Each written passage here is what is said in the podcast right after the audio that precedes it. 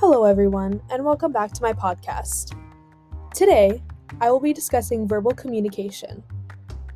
Verbal communication is speaking to one another, voice to voice, person to person. A time I can distinctly remember that verbal communication was important was when I was a hostess at a restaurant. A guest was having difficulties with the mobile app because she was not filling out the waitlist correctly. I asked her to come to the hostess stand to fix the problem. Once she got there, I verbally communicated with her and step by step showed her how to correctly fill it out and get onto the waitlist. She was very grateful I was able to talk her through the situation and help her by talking to her face to face and showing her the exact steps.